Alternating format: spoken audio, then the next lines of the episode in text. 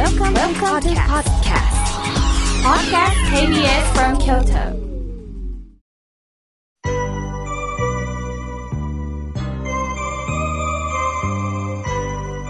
さあ今週もたくさんのメッセージをいただきました。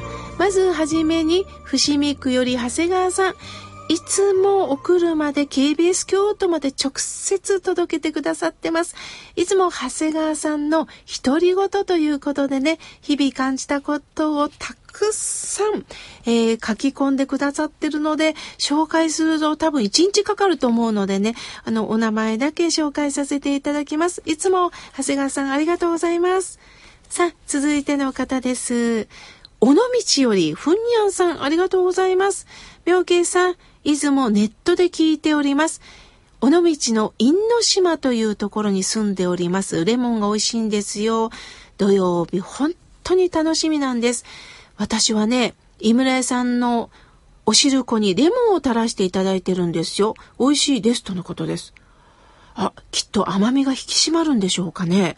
これぜひやってみたいと思います。また、小豆の色にレモンの黄色が綺麗かも、インスタ映えするかもしれませんね。またぜひ、あの、ふんにゃんさん画像送ってください。私もやってみます。ありがとうございます。さあ、続いての方です。おはがきいただきました。れいこさん。みょうけいさん。新年おめでとうございます。土曜日の8時、聞いています。87歳になるとなかなかイベントに参加できないんですけれども、これからも楽しみにしております。井村屋さんのおぜんざいいただいてますよ。楽しみです。お赤飯の素も大好きです。とのことです。わあ、玲子さんの若かきを見ながらお腹空いてきました。そうですよね。私ももう昨年からお正月は井村屋さんのおぜんざい尽くしです。お餅を入れたり、栗を入れたり、ある時には食パンの上にね、乗せて食べたり、もう本当に美味しくいただいております。共にね、おぜんざいで体に栄養を取りたいですね。ありがとうございます。さあ、続いての方です。えー、っと、まちこさん、ありがとうございます。毎週土曜日楽しみなんですよ、とのことです。ありがとうございます。さあ、続いての方です。メールをいただきました、安尾さん。いつも楽しみに拝聴しています。妙慶さんとご縁ができて、本当に健やかに過ごすことができました。辛いこともありますが、楽しみを見つけて、笑顔を忘れないようにしますとのことです。ああ、深いですね。辛いこともあります。しかし、楽しみを見つけるっていうことなんですよね。安代さん、いつもありがとうございます。さあ、続いての方です。えー、森さん、ありがとうございます。妙慶さん、おはようございます。今日も楽しみながら聞いております。昨年は病気が続きました。抗がん剤治療なんです。本当に辛いですけれども、その中、私も精神的に落ち込むんですけれども、本当日々を生きておりますとのことです。そうでしたか。病気が続くと痛みが続くと、なかなか前向きになれませんよね。その中によくぞ、こうしてお便りをお便りをくださいました。今日の法話ではないんですが、同じ気持ちにはなれません。しかし、私はこうして皆さん方からのお手紙を見ながら、よくぞよくぞ今日まで生きててくださった。そして来年も再来年もこうして皆さんとつながっていたい。そんな気持ちを込めながらお手紙を読ませていただいております。さあ続いての方です。花をかじったくん、ありがとうございます。妙慶さん、私事で申し訳ないんですが、観光やおしゃべりとかする知人がいるんですが、電話、または自宅に伺ったことがあります。しかし、出てもらえないんです。どうしたらいいんですか？このままにした方がいいんですか？とのことです。きっと観光で知り合った知人ということで、観光の場所ではきっといいんでしょうね。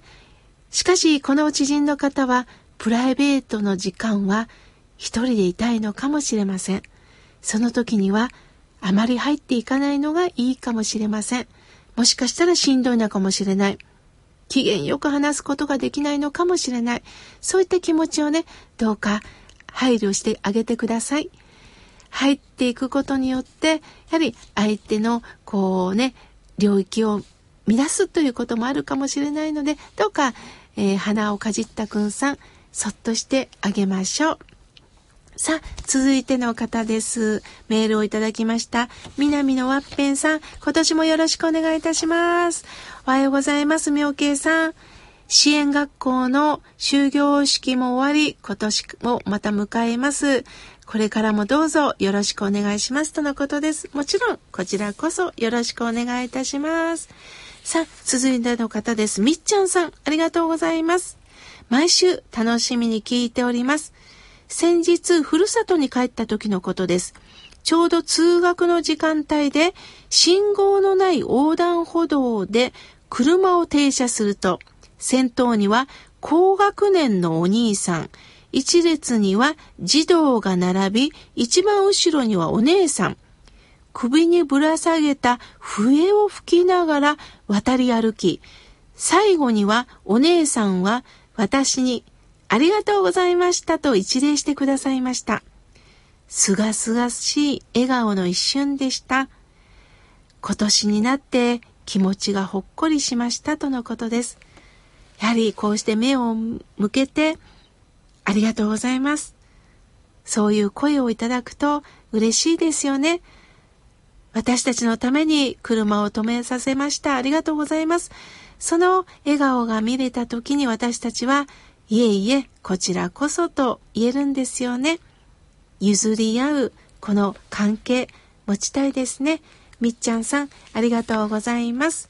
さあ、続いての方です。えー、匿名希望ということでメールをいただきました。妙慶さん、おはようございます。悩みを聞いてください。私の母とおばは昔から仲が良くありません。二人とも高齢ですが私は付き合いがあります。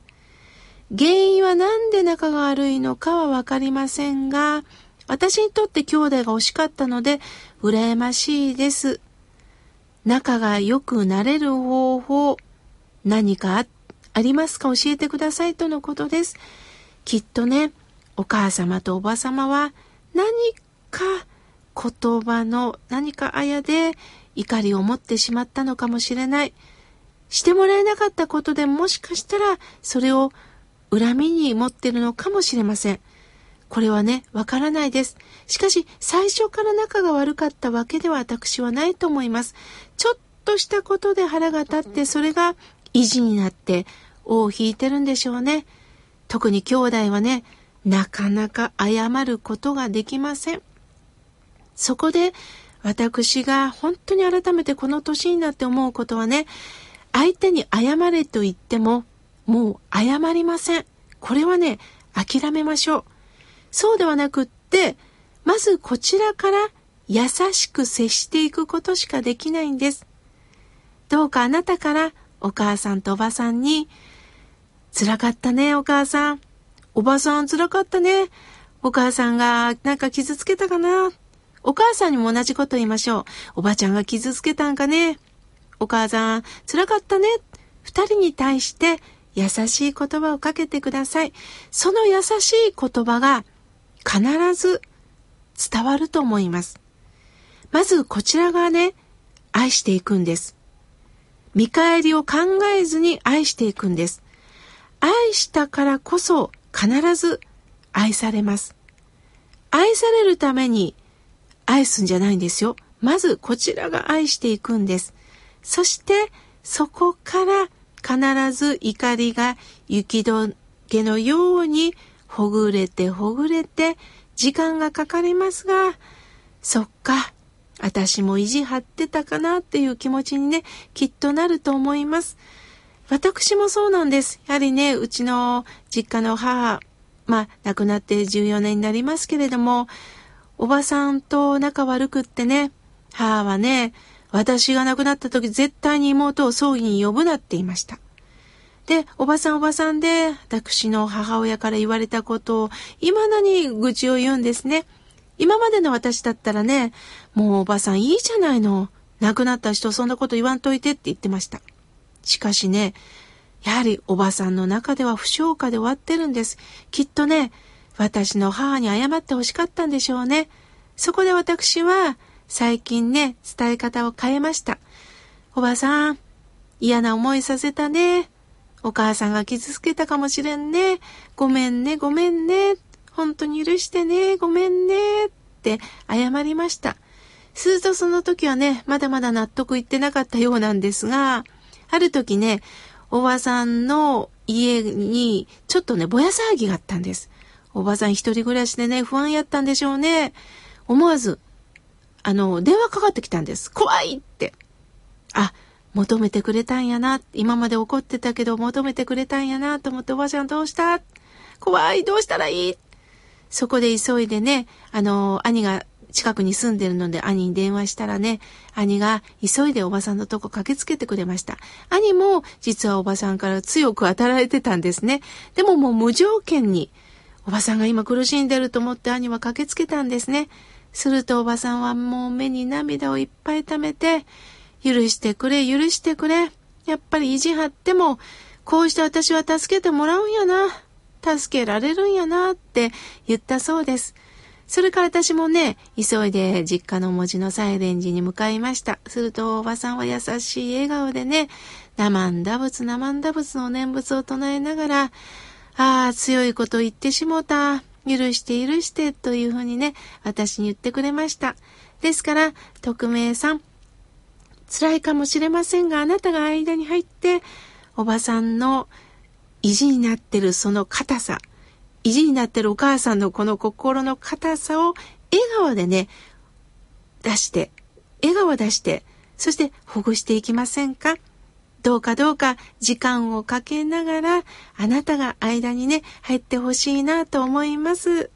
さあ、まだまだたくさんのメッセージをいただいているんですが、来週紹介させていただきます。